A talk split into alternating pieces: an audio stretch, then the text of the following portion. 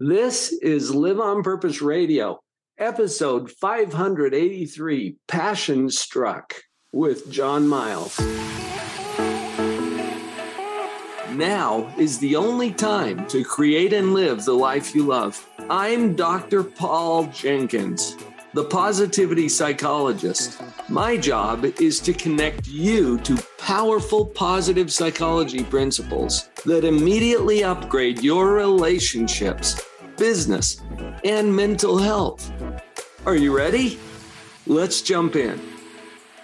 Hello, everybody. Welcome back to Live on Purpose Radio. This is Dr. Paul, the shrink who expands your life with another episode of Live on Purpose Radio. Joining me today is an author who has had quite a journey. He's also a podcaster. In fact, his book, Passion Struck, and his podcast by the same name are getting quite a following. And this has to do with John's journey I think. And John, you get to share some of that with us today here at Live on Purpose Radio.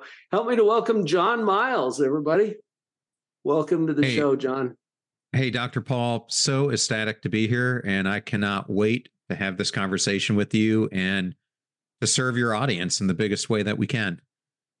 Well, I am honored that you're here. I know a little bit about your story and the thing that excites me about these interviews, I get to talk to people like yourself who have had compelling experiences that they then go forward and share with other people in powerful ways. You're doing that through your book, through your podcast. John, share with our audience here today just a little bit about your story and why you're so passionate about this message that you're sharing with people.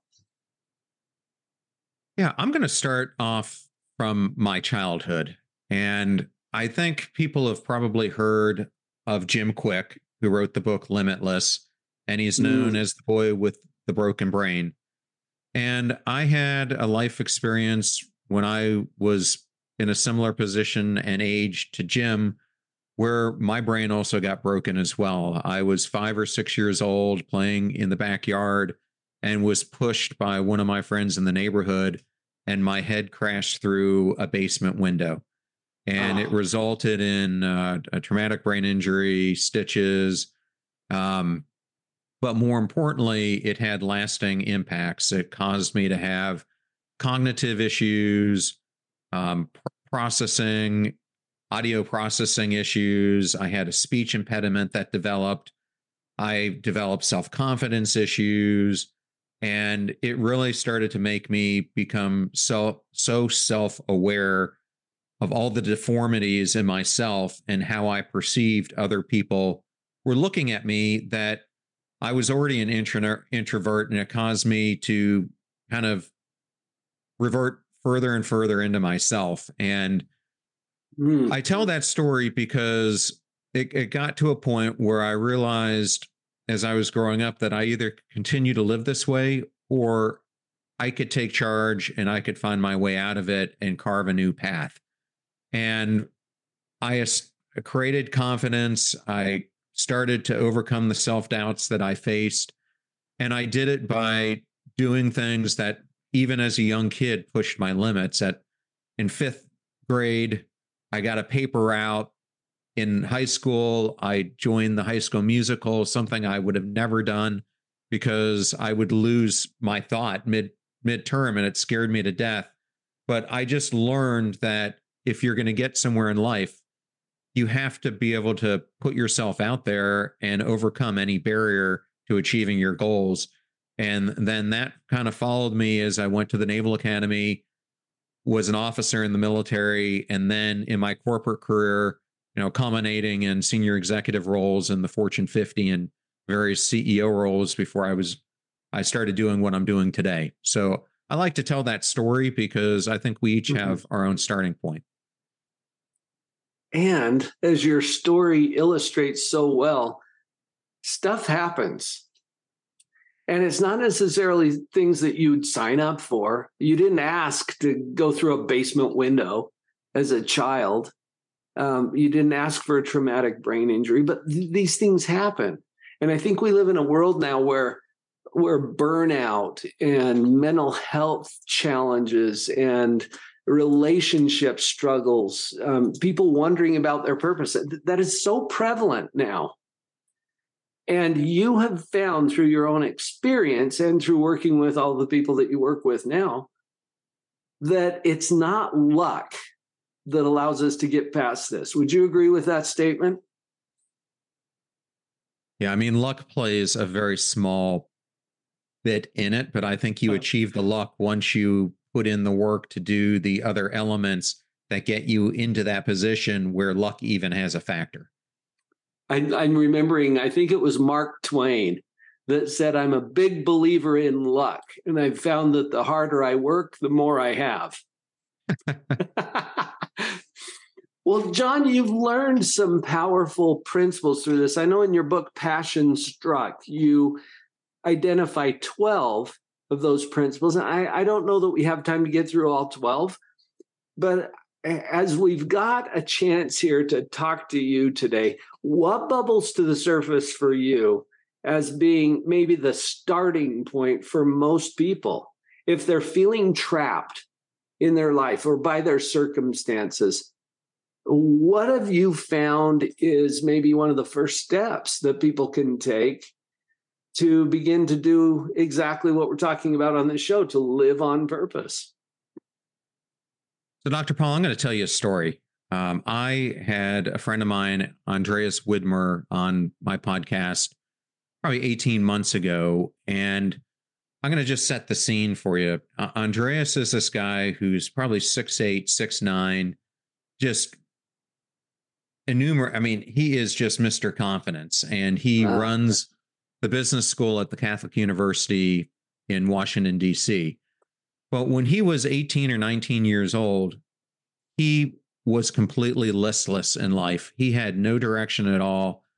He happened to apply to become a Swiss Guard and miraculously was accepted. And he was a Swiss Guard to Pope John Paul II. And the way he explains the story is that the Pope, who you've got to think is one of the busiest people outside of the president on the planet, yeah.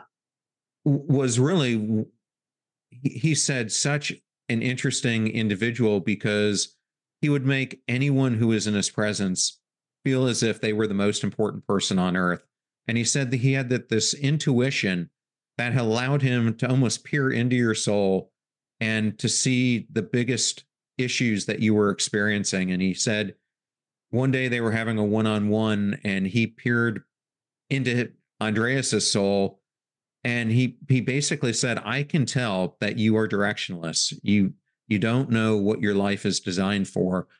And he goes but i want to tell you the biggest secret in your whole life is that god created you to be unique. There is only one andreas who will ever live on this earth there's only one expression of you who will ever come into being and so we said the most important thing that you have to do is practice life crafting and cultivate that unique life that you were created for that only you get to serve. And this is really the first of the major principles that I bring up in the book. And it's called We Need to Become a Mission Angler. And it's all about the behavior science practice of life crafting the future self that we aspire to be. And really searching for that mission or that problem in life that we are uniquely positioned to solve. And I think mm-hmm. people mm-hmm. come to this conclusion that it's going to hit them out of thin air and there isn't going to be work in it.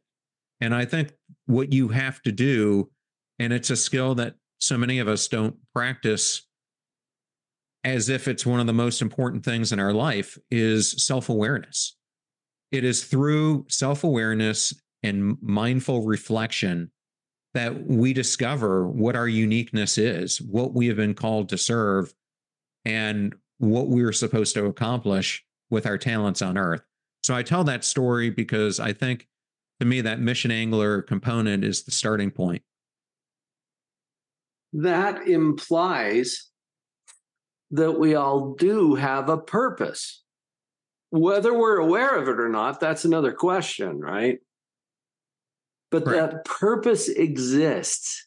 And as I'm listening to you, John, I can tell that you you carry that fundamental belief inside of yourself that there is a purpose not only for you but for every other human being on the planet and we each have a unique set of characteristics which includes strengths and weaknesses it's all part of your unique set that that makes you a unique individual. You know, you started us out, John, by telling about this story when you were young of of experiencing that traumatic brain injury. Is that part of your purpose now? How how do our weaknesses play into that? What's your take on that? Yeah, I, I don't want to take credit for this saying, but my friend Rory Vaden, he's the first person I heard say it, but we are best positioned to serve the person that we once were. And I think there's so yeah. much truth to it because there are so many things that I've gone through that I wouldn't wish on my worst enemy that if I could help someone prevent that from happening to them in their life, I mean, I live to do that. So Mm. I think people see my background, they'll read my resume, and they'll be like, this guy was a partner in a big four firm. He was the CE, CIO of a Fortune 50. He was the CEO of these companies. He was a decorated military officer. He went to the Naval Academy. And they think that people who are high achievers like myself have it all together. And the truth is that we face the same self doubt, imposter syndrome, all the fear that anyone else faces. And sometimes we face it even more. And I think what a lot of people try to do is instead of leaning into it and being vulnerable with it, they do what I did. And and that was for so many years try to hide it. And what ends up happening when you do that and it's something I talk about in the book is we live behind masks. I call it the mask of pretense. But ultimately, when you do that, you're not living authentically. And when you're not living authentically, I can tell you, you're not going to feel inner contentment, happiness. You're not going to have the relationships and health and other things that you long for because you will know that you're letting yourself down and it's going to impact your self worth. And then that's what results in us becoming addicted to things, whether it's alcohol, drugs, work, pornography, sex, whatever it might be, because we then are using it as an outlet to try to have some sense of self worth because we feel so low about how we picture ourselves. I think that was beautifully said. And as you shared that, John, I'm thinking about the many stories that I'm personally familiar with, both through 30 years of clinical practice, but also I've been doing this podcast since 2007, which is before podcasting was even a thing. And I have found as I've interviewed people that every inspiring story has a hard part. If there's no hard part in it, it's not inspiring. But you put that into context, it's not a story about the struggle, it's a story about the the victory over that struggle. Um, and yet we do tend to put on the masks. When you when you were saying that, I had a picture come to my mind, and I don't know if you've had a similar experience ever, but someone's wearing a mask, and it's a little creepy. You can't see the real person. I'm talking about a physical mask, like a Halloween mask, for example. It's a little creepy, right? Because you can tell it's not real. And when we try to hide ourselves, even behind a psychological mask or a mask of addiction of some kind, other people can't see us clearly and it's a little creepy. But that authenticity, when we when we get out from behind the mask and embrace every part of us, uh, the the struggles as well as the victories.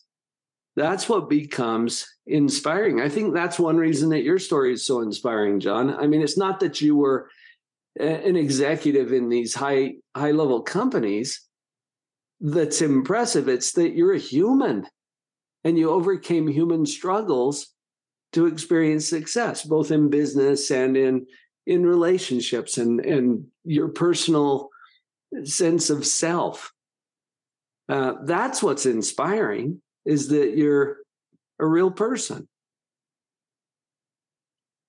yeah i think so many of us i try to hide all of that realness. I know in the culture I was brought up in, being the son of a Marine Corps father, mm. You know, going to parochial schools, going into the Naval Academy, becoming an officer, we're kind of taught not to show any vulnerabilities. We're tra- we're taught not to show those outer emotions. Right. Yet, what I found the more senior I got in my career, and there's a great book by Marshall Goldsmith that talks about what got you here isn't going to get you to where you want to be. And for me, that realization came when I was a, a vice president at Lowe's Home Improvement. And I went through these profiling exercises by a bunch of um, psychologists who were examining everyone who was on the high pro list for the potential of becoming an SVP, EVP, CEO of the company. And I was meeting with uh, one of these psychologists, and she said, "John, what got you here isn't going to get you to that goal." And I came out of that meeting, and and I was really pissed because at that point I was high on John.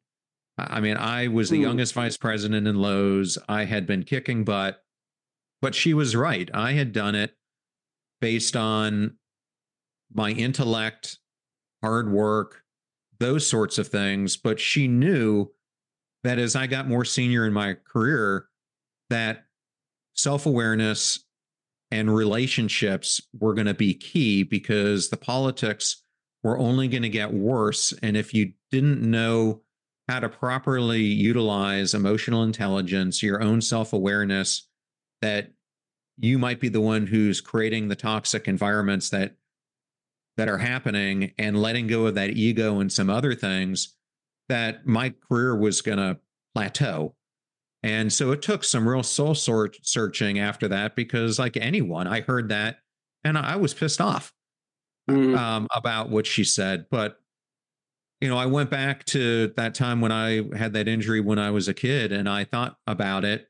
And I took the time to realize that she was right. And I had to make some pivots if I wanted to become the person that I aspired to be.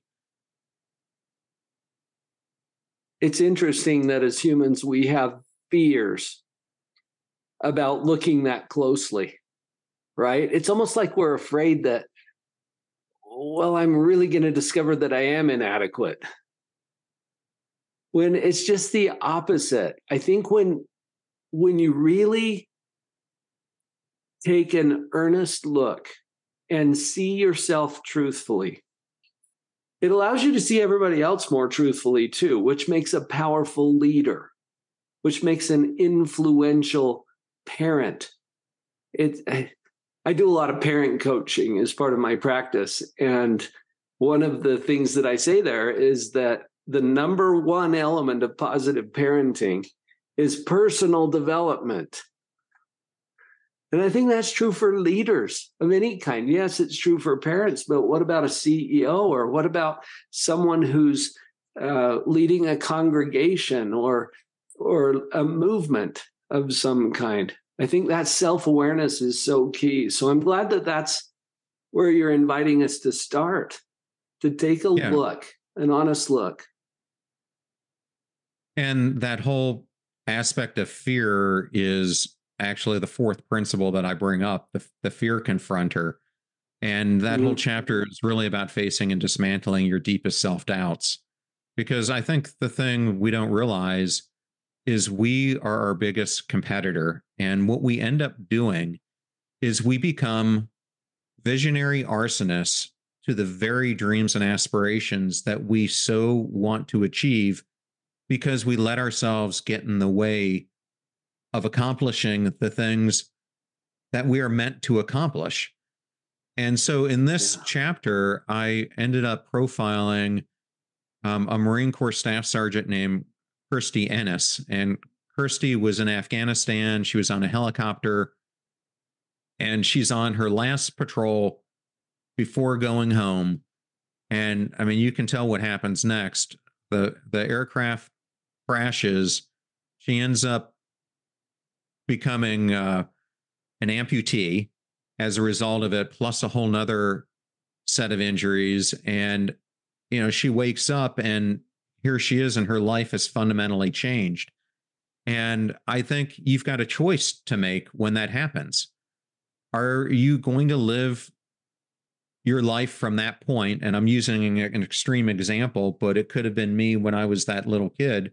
But from that point forward, you've got a choice. Are you going to live your life the best possible way that you can, given the things that are thrown at you?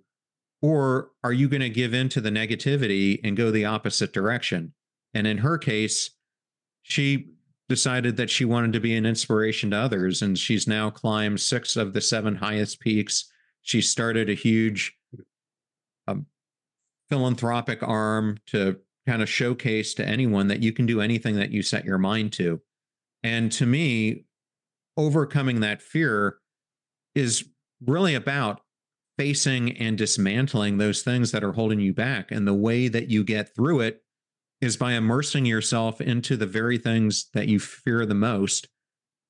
And you've got to reach a point that the saber-toothed tiger that you're so afraid is going to come out and grab you is an illusion in your mind. And you've got to look at if you do fail, if you do get rejected, perhaps that's a protection mechanism because you're supposed to do something even greater. You've got to reframe mm-hmm. all of that because if you're not, you're going to be permanently stuck. And stuck is an option, but it sucks. so if we can get unstuck by becoming more familiar with our own mind and our own potential, our, our mission, I think you started out with talking to us about mission angling and and drawing that in getting clear about that. You have a purpose. Uh, john you've shared some powerful ideas with us. There's more in your book and in your podcast. It's called passion struck by john r. Miles. You can go find that wherever you find your books uh, and the podcast by the same name John, what else would you encourage our listeners today to do if they want to take that next step forward? I think one of the most important things that they need to realize is action leads to action. But there are different ways, as you were just talking about, that you can take that action. And a big thing that I talk about throughout the book is we can have passion and perseverance, as Angela Duckworth calls grit. But if you're not intentional about where you're applying it, your life isn't going to go the way that you want it to. Mm. And so I often talk about when people ask me, what does it mean to be intentional? I think every single day we are faced with decisions that hit us left and right. There are thousands of them. But if you can cultivate a mechanism where you're making the hard choices instead of the easy choices, and let me explain that. To me, the easy choices are the ones where you're going against your core values, you're going against your beliefs, you're going against the aspirations that you want to cultivate. I mean, it could be as simple as you're in college and you've got a huge paper that you got to write, but instead of taking the steps to do that and getting this grade that you want to take you to the next level, you go out drinking with your buddies instead. I mean, that's that's just an example, but some of these decisions are even bigger. So intentionality is really the more actions that you start taking, the more tiny habits that you start creating, if you make the hard choices when you're doing them, it's going to lead you to a tsunami of greatness. But if you keep making those easy choices that go further and further against who you truly are inside, it's going to lead you to a valley of despair. And I think the most important thing I want people to understand is that choice is yours. Mm until you see it as a choice, it's not. And you'll roll with whatever the default is. I think that's a powerful message, John, and one that that as we realize where our choice is, that puts us back into a position of power and control. And I'm not saying you control everything about life, you don't. But if you get clear about what you do control, and that real estate between your ears, uh, that makes all the difference. And it sets the stage for everything that is to come. John, thank you so much for your contributions here today. Um, once again, folks, I would encourage you to check out John's book called Passion Struck. There is a podcast by the same name where you can tap into more of the wisdom that we got here today from John R. Miles. John, thank you for being a, a guest here today at Live on Purpose Radio. Hey, Dr. Paul, thank you so much. And I just wanted to mention that if they if the audience pre-orders the book right now, before that first week ends in February 6th, I have curated over $300 worth of incredible bonus gifts that you will get. And these include a masterclass on five steps that I've used to finding my purpose. And I also have a 30 page ebook on intrinsic motivation for both your professional and personal life. And I put in here a 50 plus page workbook on the deliberate action process that I cover in the, the book, but I don't actually go into in depth how to apply it in your life. And you'll get access to that as well. Ah, where's the best place to connect to that, John? Just going to the website, passionstruck.com. Passionstruck.com forward slash passionstruck book. Forward slash passionstruck book. Awesome. I'll put that in the show notes as well, folks, so you can connect to John and what he's doing there. Um, great message. And I would encourage everyone, as you're listening today, if you have felt inspired as I have, that you take that next step to actually apply it. It's time. Let's go live on purpose. Did you get what you came for? Give yourself the gift of taking real action on what you realized today. Please share this episode with someone you know would value it and leave us a rating too. It's time now to live on purpose.